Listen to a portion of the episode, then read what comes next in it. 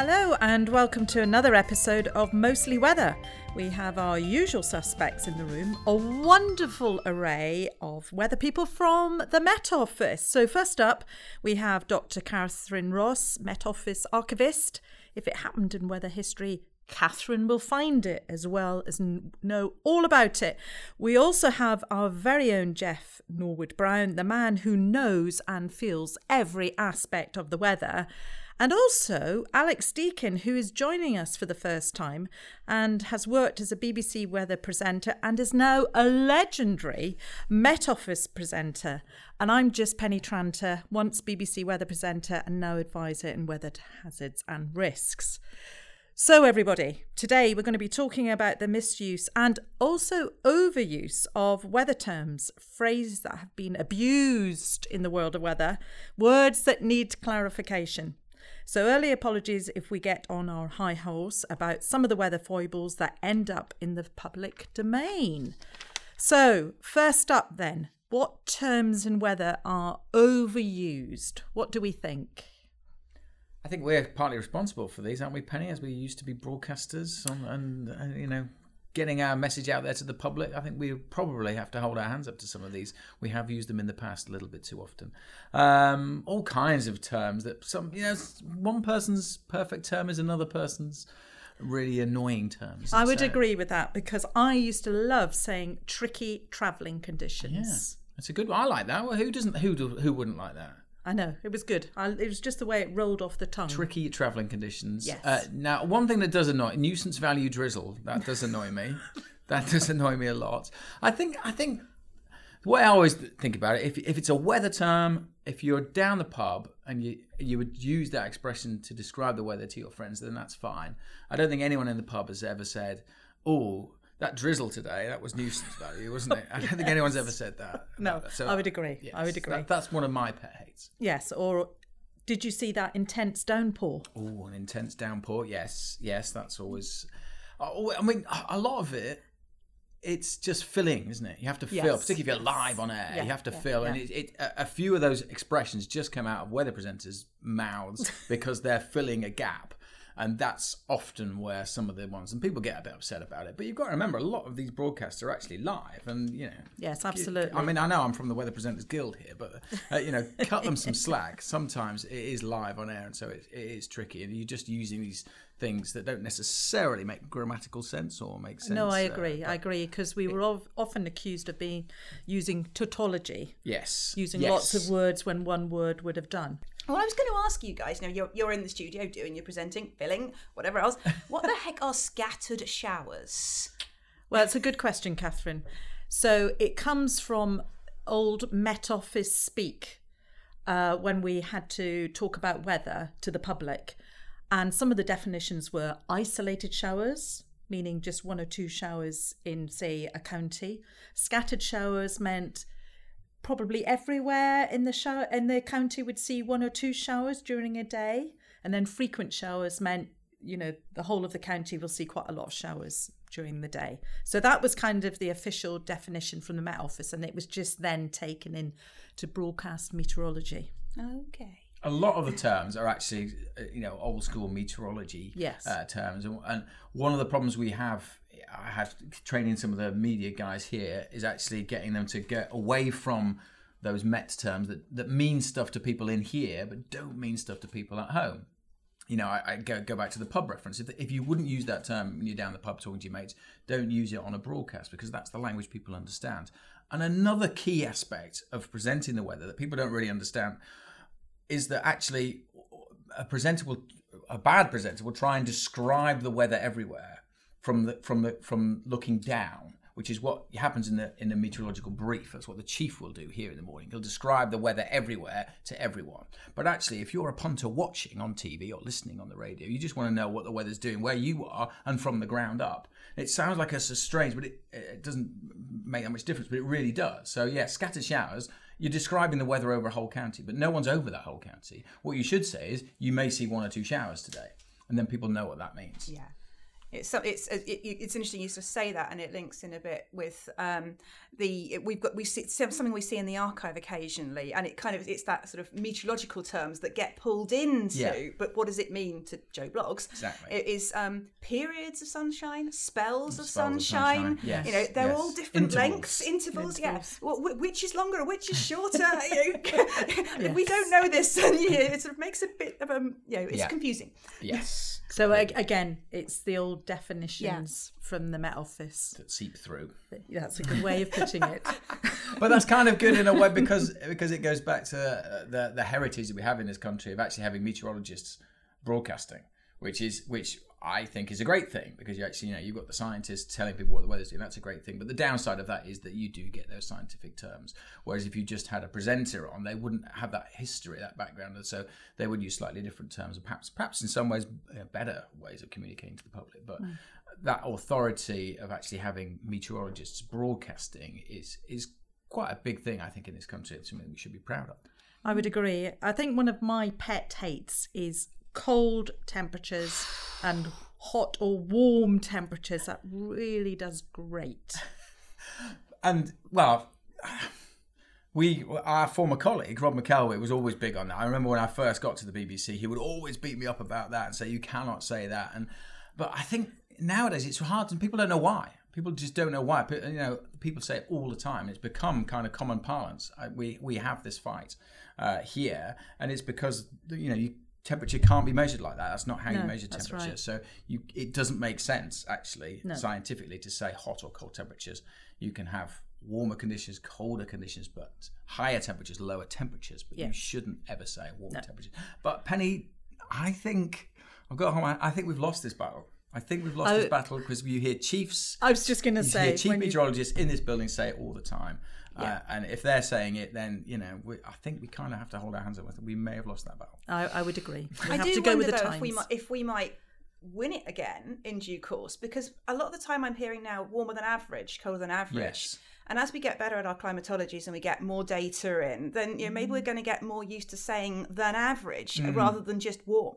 Yeah, yeah, that well, that would make sense. And again, ge- it goes to what's useful. What's useful to the public? Do the public know what the average for March is? Do the public even know what 12 degrees feels like? I think it's more important to say it's warmer than yesterday mm. because you know what you wore yesterday. You knew whether you were warm or cold because you had that number of layers on. Tomorrow's going to be warmer. Oh, you think, oh, I can probably take a layer off or a layer on. Depends. It's more about what people are used to. And the, the temperatures vary so much in this country. Yeah, well, and, so- and you're absolutely right because you can have, say, 10 degrees and no wind, 10 degrees and gale force winds, and it's going to feel completely and utterly different. So I, I would agree. All things are relative. Okay, so what we're talking about in this mostly weather broadcast today is the misuse and overuse of weather terms. And actually, before we really get into depth on this subject, I think, Catherine, it would be really useful to know what terms have actually dropped out of everyday usage. Okay, there's loads of terms that we've lost, which is really sad because some of them are so nice.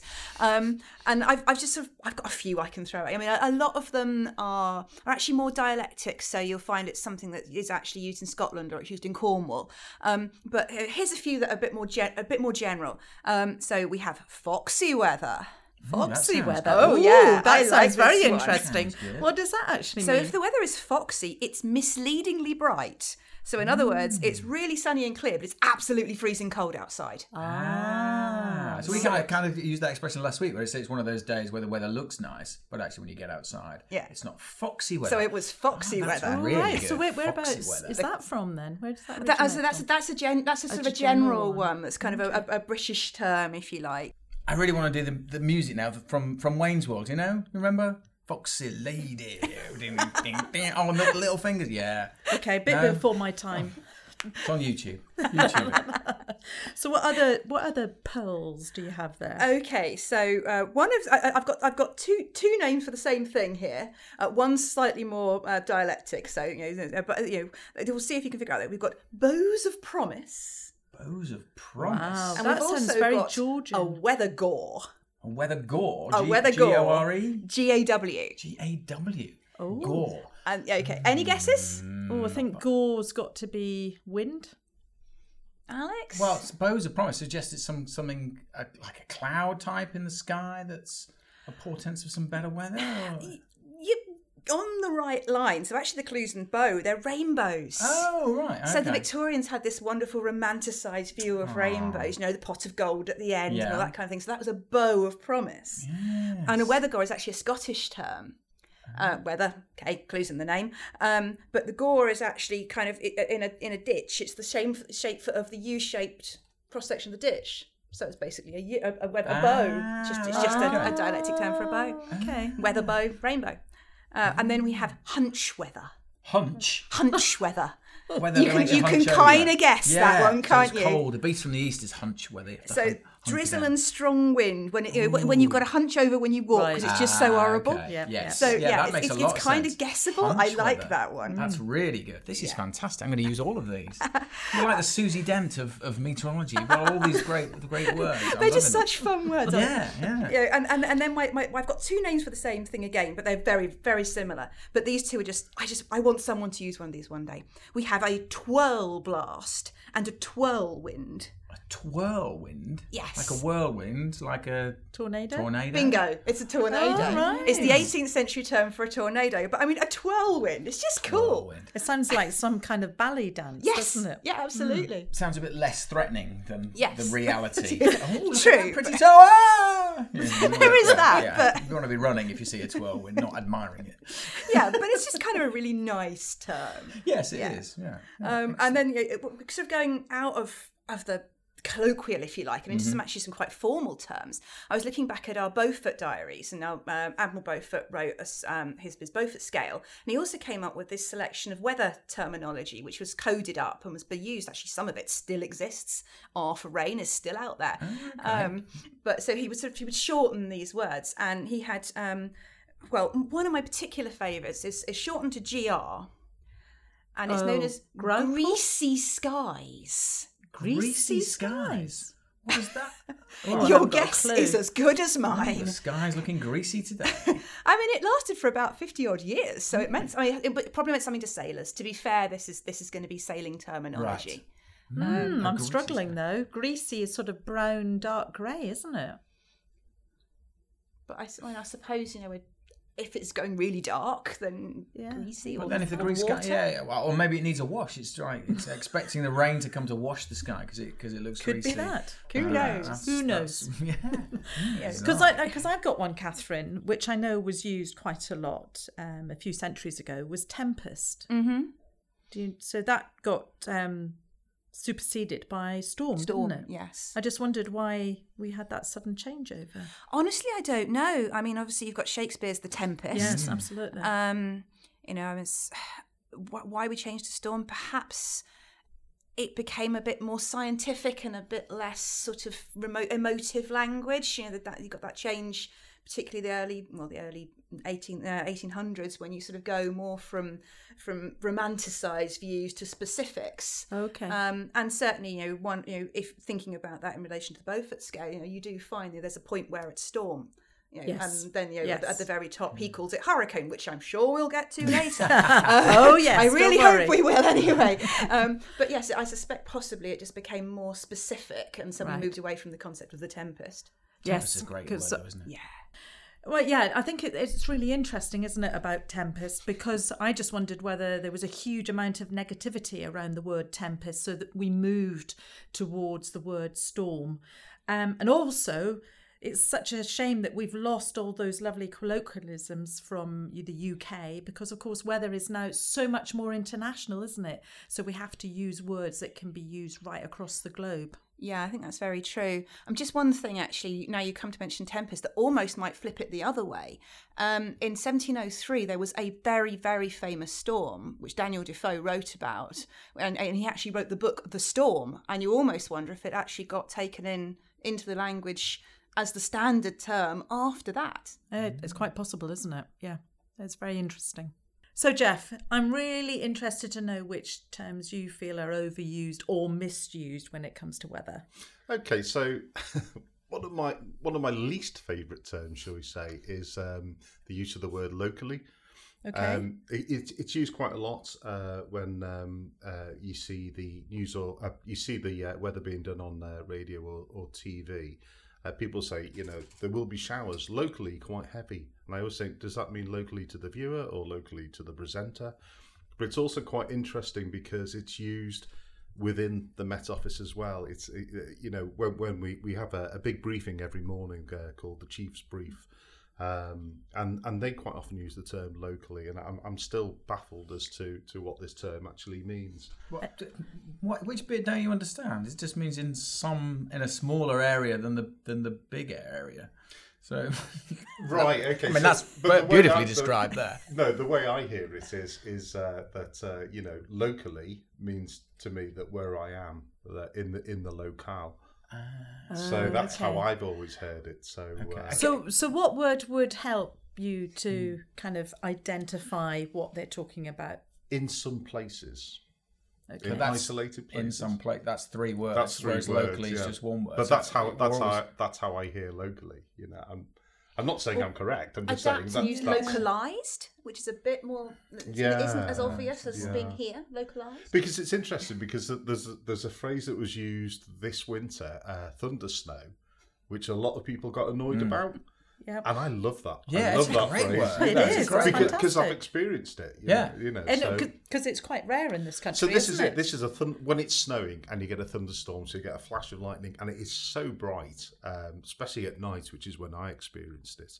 Um, and and I actually, actually love that phrase, but it does annoy a lot of people. and it affects the sound as well. It affects the sound because the sound, particularly the snow lying on the ground, you get that. You get much it? more emotive thunder Yes. snow, particularly as you say at night. It's an incredible experience, Yeah. but it is quite rare. That's so on my uh, hit list of whether to experience. Yes, it does. It it, is. does need to be experienced. It's fantastic. Yeah. Well, I- I- again, I don't understand why people get annoyed with it. It's perfectly I obvious think a lot of what people it think. is. I think people think that it's just been made up on the spot. yeah. And but it's actually, yeah. No, I saw this on a on a on a social media conversation. Someone was saying, "No, stop making terms up." and I was like, "It's in the dictionary." you know, it's, Yeah. So it, it does exist, you know. Yes. But, it, but it's just, it, it's one of those things. I mean, you can't. I mean, I, I saw one of my favourite um, uh, uh, comments that someone was getting really upset because a, a presenter had said there will be sh- uh, snow showers, and they said, "I hate it when they say snow showers because showers means rain."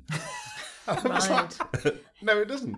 That's- And that goes back to what we we're saying. It's one of the problems you, we have is just uh, different weather terms mean different things to, to everybody. And it's really hard then if you're trying to convey what the weather's doing because it means one thing to one person and another thing to people. Yeah. Don't know the difference between rain and showers. You know, so we, we often put that on a weather headline, rain or showers, because it's a meteorological thing, and people just don't understand because rain is showers. So why would you say that? So, Alex, we Yes. have to ask the question: What is the difference between rain and showers? Well, that's a very good question, Penny. And rain is frontal rain, you know, from a weather front that comes in. It's usually in a line or a band. It lasts for a couple of hours and it moves through. Uh, if it's a classic weather front, that is. Of course. Showers, more hit and miss. So not everywhere will see a shower. They're in tiny little blobs. So some places will get a shower. Five miles away, it could be completely dry. That's the difference between rain and showers. You get rain, you get showers of rain, just like you get showers of snow. But it's a different meteorological term. Yeah. And yeah, it's again, it's the job of the presenter or the person conveying the weather to get that message across. And people don't understand. You need to explain it to people. You can't assume uh, too much knowledge about knowing your audience as well. That's one of the key things. Always, always know your audience when you're broadcasting. Whether you're doing it on uh, something, something like BBC Breakfast, it's a very different audience to the ten o'clock news Or As- Countryfile. uh, uh, or Countryfile, exactly. Uh, or when you're doing it on the app for the Yeah. Met Office app, a present presentation there, it's very different. It's a different audience. You've got to again think about how they're watching, how people are consuming these forecasts.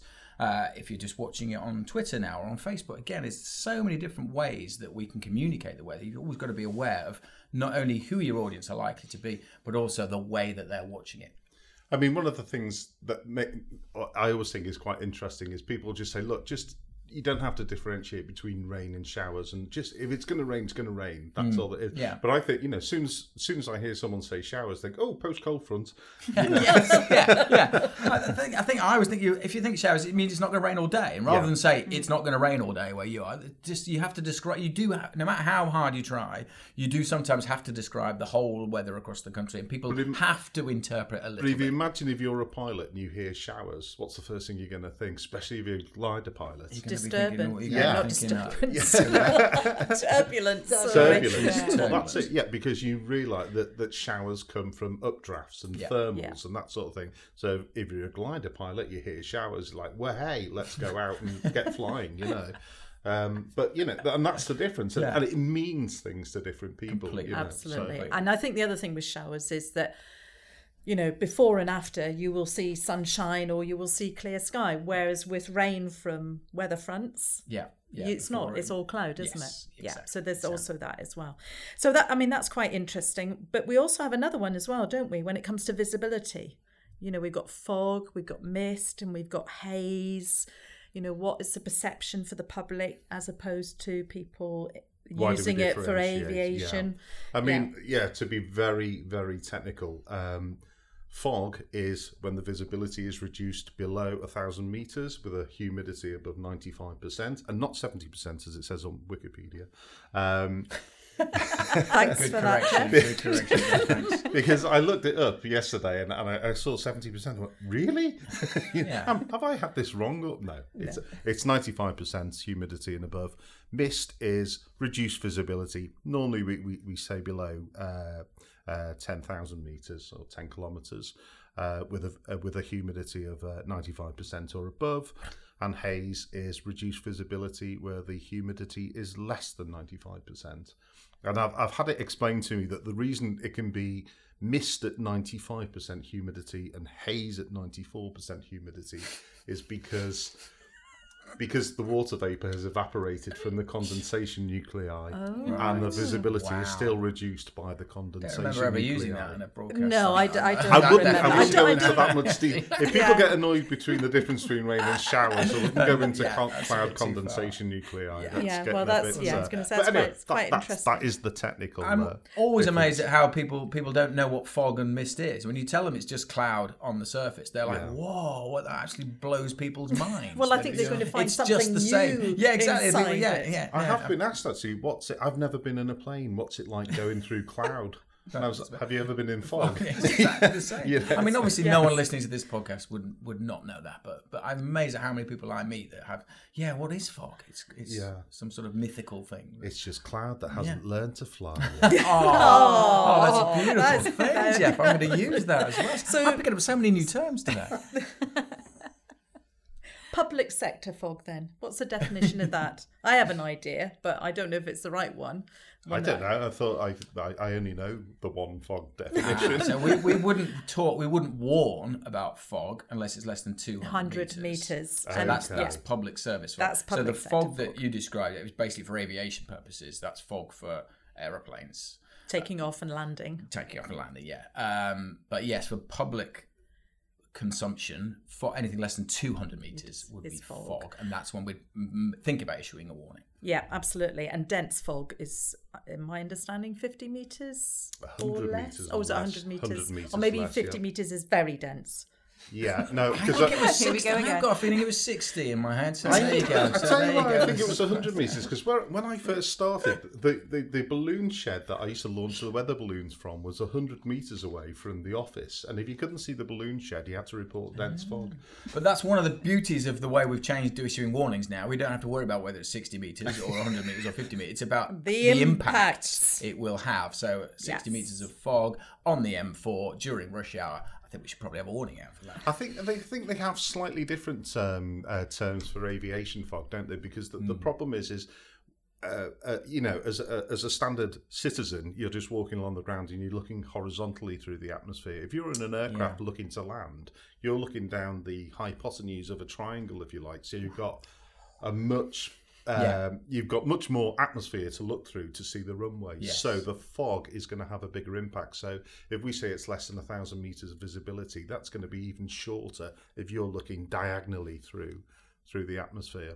Shallow fog, different, you know, different types of fog as well. You could be quite easily flying high up in the sky and flying through clear skies, but, but the, the Run- uh, you can't centric? find you can't find the airway. The Runway-centric runway, fog? 'cause it's- yeah, runway centric. Yeah. Fog that always forms on runways, yeah, Yes. and nowhere else. yeah. Well, absolutely. I, I remember I worked at an RAF station way back in the day, and we had frost over the runway.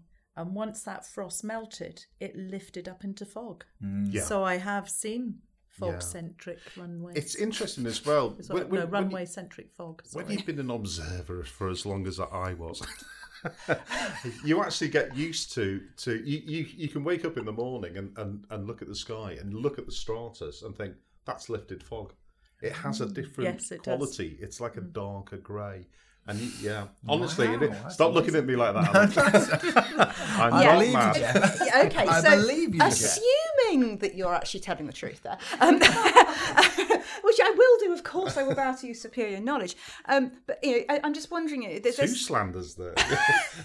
now, now, um, what about like, reports of weather which are wrong, essentially? So, I mean, what the one I'm thinking of here is snow in summer. What is it? Because presumably it's not snow. So it can be hail, graupel type hail. You Like get small bits of hail Yes, you get- masquerading as you snow. tend to get bigger thunderstorms in Yeah. summer, so they could go higher up through the atmosphere. They get colder, so you get you do get hailstones, big hailstones, and they can cover the ground white like snow. Um, So Yeah. okay, so um, we get a lot of rain in, in summer, especially in the UK. Um, now, most rain starts out as snow and melts on the way down. Uh, graupel that you mentioned is is quite an interesting thing because that's actually where hail has started to accumulate on snowflakes.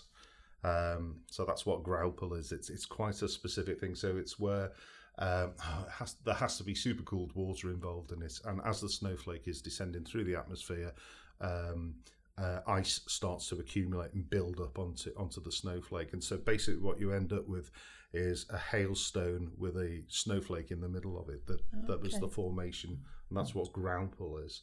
Then you've got small hail and and uh, yeah, all, all sorts of sorts of different. things, ki- yeah. But as, as Alex was was saying there, um, thunderstorms are more prevalent in the summer just because of the uh, the the amount of heat that's involved in in, in trying to produce these things. Um, and the accumulation of uh, well, the rain basically starts forming uh, as ice crystals high up in the in the cloud in, in the cumulonimbus cloud, and then will fall. Generally, melts on the way down and turns into rain. Um, but if it doesn't, then you will get snow in summer. Yeah, because if you have a huge, huge, immensely fast downdraft, Yeah. that is when you're most so likely like a to see it. microburst Yeah, is, is yeah. is one of the things. So uh, so yeah. Um, but yeah, it's it's. I mean, it's it's just it's frozen water. A snowflake is frozen water. Hail is frozen water. It's just the way um, it, it freezes. So uh, we, the snowflake is called a dendrite. You know, and uh, it's just the way the crystals form, and and, and um, if you imagine hail is just like frozen water droplets, and the, what actually happens is they go up and down in, in the cumulonimbus cloud uh, because of the thermals until they become too heavy to go back up again, and then they'll fall. So you ever cut open a hailstone, it's like a, it's like an onion inside. It's just got layers and layers and layers where it's gone down, then back up, and it's had another coating of ice, and then it goes back down till it gets too heavy. Now, if the condensation nuclei that the hailstone forms on happens to be a snowflake, that's when you get graupel, and that's what graupel is, and it will fall. And of course, sometimes it snows in April, Jeff. Prince song. Uh, but speaking of summer, Indian summer, Indian summer. Wow, what a term that is. That's given me enough headaches over the years. It must have done you as well, Penny. I remember every year, I think it gets earlier and earlier when people start talking about when we're going to have an Indian summer. I seem to recall last year, even in the heat of July, it's like, oh, and it's going to be an Indian summer. It's like, well, let's get rid of this summer first. But yeah, every year, at least August, certainly through September, people just start talking about is it going to be an Indian summer? But what's the definition of an Indian summer? What do we mean by it? Well, so an Indian summer, as I understand it, is a name often used to describe a warm, calm spell of weather that occurs in autumn. So that's September, October, November. Right. So that is that is our sort of definition, really, of it. So when do, when does summer actually officially end? So summer is June, July, August. That Okay. is the meteorological summer. But So- doesn't there have to? Aren't there criteria around it as well? There's there's rules. Doesn't there have to be a frost before you can have an Well, Indian summer? I thought Is I'd it- heard it has to be a cold spell first. Yeah. Uh, it's interesting you say that, but nowhere in the literature can I find that you have to have a frost, that it has to be cold beforehand, or anything like that. It's just talking about what you can see in September and October and November. Would you like some statistics? yes, please, Penny. I'd love I, a I stat. thought I thought you might like Hit some me with your stats. So um, I thought I'd just tell you where, first of all, it originated from, because obviously Indian summer has connotations with the United States. Um, not the subcontinent, then. Not not Asia. no, Ah, No, As it's in- no, as- it's as not. in Native American. it's as a Native Americans. so it's those Native American Indians. summer, not. Yes. Yeah. So several writers have speculated that it originally came from Native American Indians because during this spell of Indian summer weather, they were able to continue their hunting, complete their harvests, and put together stores of food to see them through the long cold winter ahead. Oh, that's interesting. Yeah, so particularly on the eastern seaboard.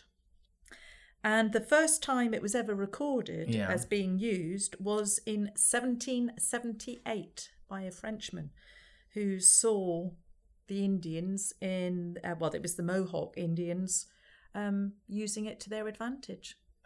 And it's nothing to do with misty morning, foggy mornings, anything like that. It's just about fine, calm spell of No. sunny weather. Yep, I couldn't find I couldn't find anything related to um, um, Anything be cold beforehand or anything like no, that. So any no, spell of no warmth- frost or Oh, anything. It was just oh, about warmth. So um, we had one in 2011 in the UK, and we did see some temperature records. Broken. Surely, by your definition, we have one every year. There's always a calm spell of weather in the autumn. With some, thinking so surely, So does it it? have to be above average temperatures? yes, as it has. It has to be. Well, I think it has to be significant above average. Ah, uh, now I'm fine, using that word. significant, yeah, yeah, significant. what- What does significant, What does significant? mean? Does it mean and locally or Uh, I think widespread will go for Alex. so, I think you know 2011 is is a sort of a classic example because uh, on the first of October 2011 we saw a ah. temperature of 29.9 mm. degrees Celsius. I know where that was? Go on then. Gravesend, Which county? Kent. Well done. Mm. And that was a new English October record. And that temperature was higher than the Bahamas, LA, or Barcelona at the same time. And we also saw in Wales 28.2 Celsius recorded at Hawarden. And, And a couple that- of years ago, we had the warmest Halloween on record. Was that 2015, 14, something like that? Yeah, something it was a really like warm that. spell at the end of October. That was Yeah. also an Indian Yeah. summer.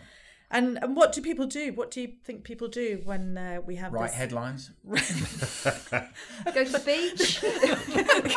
Absolutely. So people head to the beach. That's one of the big things people do.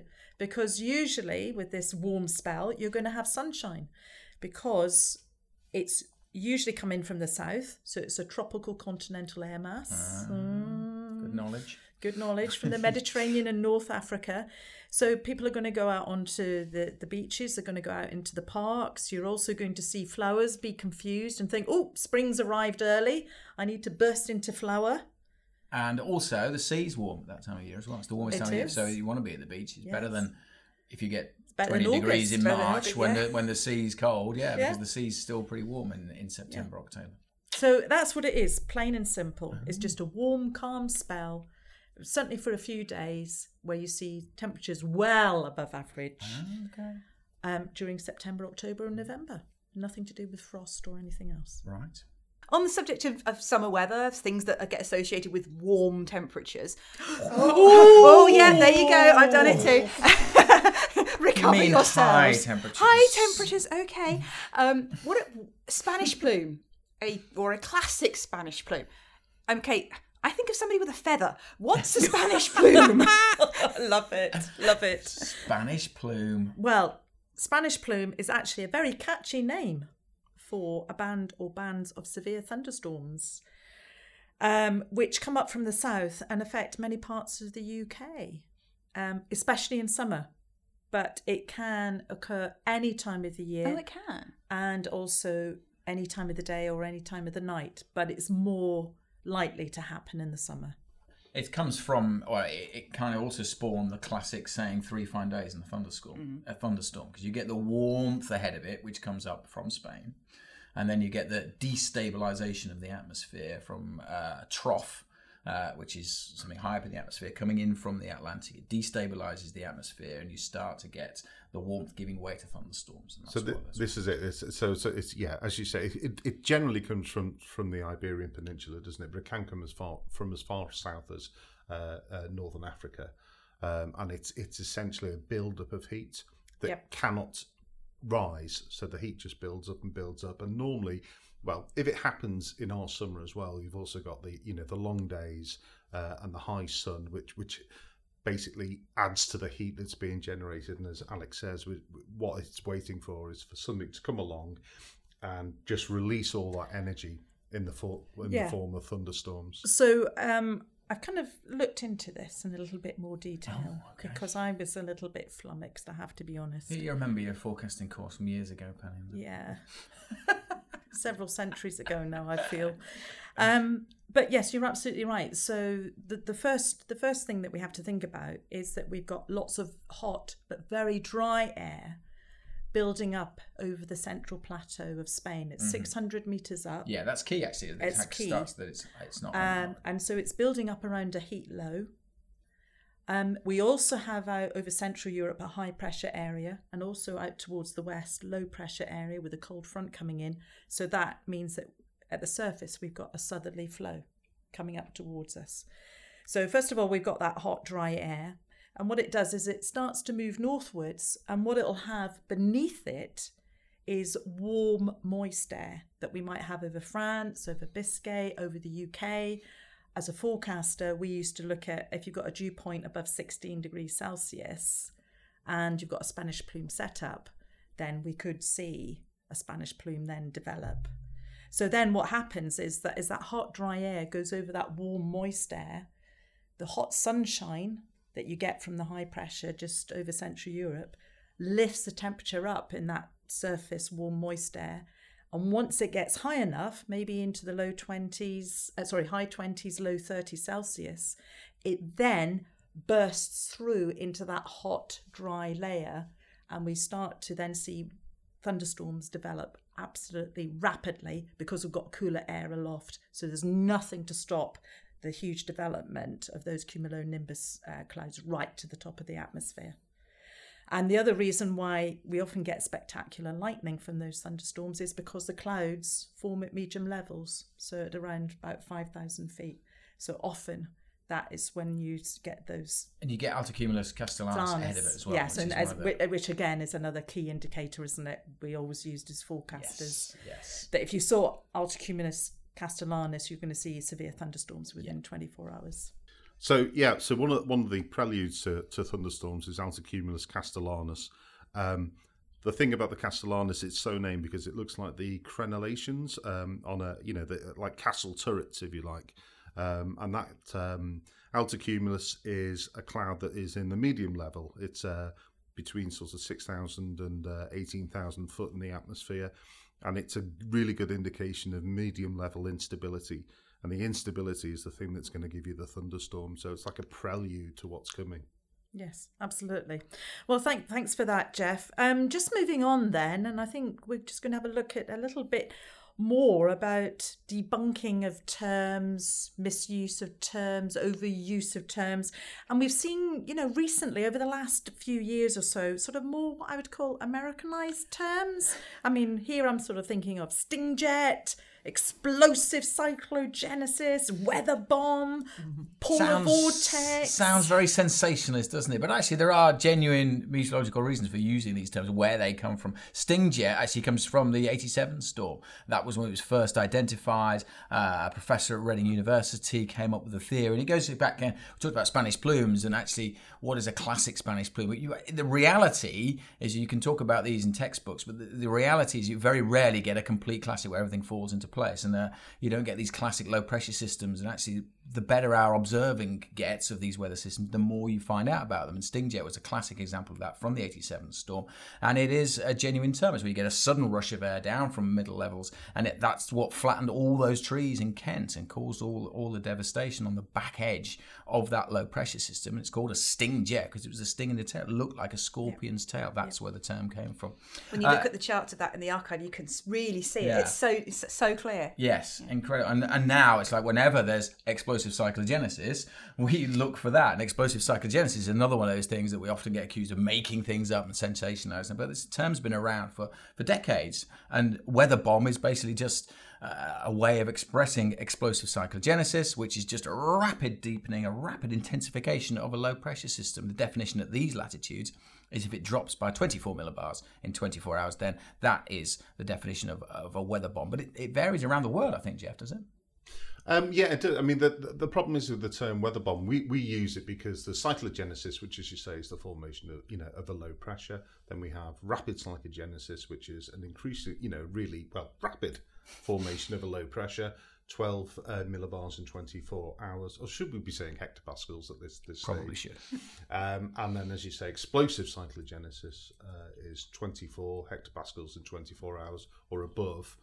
Um, but uh, the term weather bomb around the world is, is used by you know different nations to mean different things. I think in in in Australia, it's used to any any sort of weather phenomena that that causes devastation is a weather bomb. So it's not a technically globally recognised term. It's just something that we've used here, you know, in the UK, and it's been picked up by the press. Actually, no, it was actually first used by I think it was MIT in in America. that was American, yeah, yeah, yeah, it yeah, an. American Yes. term. Yes. so- Institute of Technology. Yeah. And, t- and talking about the Americans, they obviously love the polar vortex, don't they? They do, yes, and that's. Didn't I they mean, get that, hit by it recently. They did. They get hit by the polar vortex quite frequently, Wow. and it's a very different definition to what we would describe as a polar vortex. For the UK and climate scientists here, polar vortex, we're talking about the stratospheric polar vortex, which is always there in winter, rapidly moving around the the poles, but high up. It's stratospheric.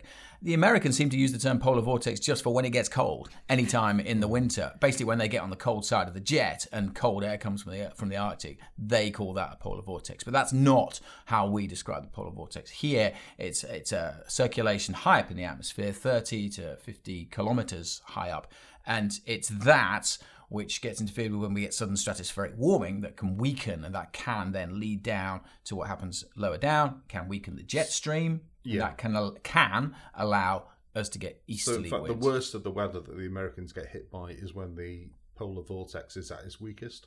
Yes. Yeah. So, yeah, yeah, yeah, so- that's interesting. Yeah, it's gone bizarre. Irony, as um, Alanis Morissette would say. which they wouldn't understand. Well, talking about circulations, I'd now like to just circle around the table. Oh, see what you've done Oh, there. Penny. Nice link. I know. I know. so I'm going to start with you, Jeff. Are there any words that you love to use and that there's no sort of Can't use them on this podcast. okay? You use them when you, you use them when you're watching broadcasters talk about the weather, don't you? Okay, well, moving swiftly on, Catherine. no, I do have one actually. He's bound to have one. I've got one. I've got one. My favourite word of all. Dreich. Ah, lovely Yes. Scottish word that. Dreich. Can you spell it? D R I E C H. And what does it mean? It just means miserable and grey and miserly and drizzly and cold. Yeah. Yeah, usually in an easterly wind. Yeah. yeah. So, and it, you don't need to know what it means. It just sounds. It sounds like it's fantastic, isn't it? How about you, Catherine? I've, I've got one. It's, it's it's it's slightly different in that we still use it, but the term yeah, the, the science has come on a bit, so kind of we're probably using it slightly in the wrong way these days. Um, but it's weather fronts. I mean, we still talk about cold fronts and warm fronts, even though actually I know that the science has moved on. But fronts themselves actually they, they come they come out of uh, the Norwegian um, school, the the Bergen School of Meteorology, and they work they were working on it during 1917, 1918. And the general idea was, you know, it's where two air masses meet each other, and it's a bit of a battleground. And of course, around that, that time, the battleground was quite obviously a front. so That's how we ended up with, with front lines and the concept of warm fronts and cold fronts. Um, and I do love the way when it, it when they first came up with them, warm fronts were blue and cold fronts were red. Which is totally nonsensical. Yeah, and obviously, within that. about 10 years, they flipped it the other way. Oh, I didn't know that. yeah. Mm. And you, and when you see when you see them drawn like on newspaper and things, you kind of the warm front's got the the, the half sun for Yeah. warmth, and the cold front's got the ah. They icicle I for guess because cold. they were going really into the cold air, probably. It's good the way they're travelling. guess Yes, they're I think they were kind of thinking Yeah, of it as the meeting, yeah. Yeah, which uh, you know, can but, of see If you want to know more about the history of that, check out an earlier episode we did on Bjerknes. Yes, So one of yes, our halls, it's all about halls him, of fame we co- covered that in quite some depth. And finally, our legend that is Alex Deacon. So many different terms. I've learned some more today. I'm going to start using them in my broadcasts. Um, I remember Thorms. Francis Wilson kind of developed that word back in the day on BBC Breakfast, back in the mid 80s, I think. Thorms is a shortened version for thunderstorms. I do like that term. I think it just makes sense. And haar and fret are great words to yes, describe that yes. cloud on the East Coast. yeah, it's classic as well. I, lo- I love the definitions that haar is fog over the North Sea in Scotland, and fret is uh, fog over the North Sea about 100 miles further south. One mile further south of the border. Yeah. Um, yeah, and finally, I love the word mizzle, which is a mixture of mist and drizzle. Francis Wilson again. Yes. And also, I, as I'm Scottish, I have to say blowing a hoolie, oh, which Oh, again, yes. like. Yes. You know what Yes. we're talking Yeah, about. exactly. So, thank you very much for listening to Mostly Weather. It's been great having your company. We will all be back very soon. Today's producer was Jeff Norwood Brown, and editor was Simon Hammett. Mostly Weather is a podcast from the UK Met Office.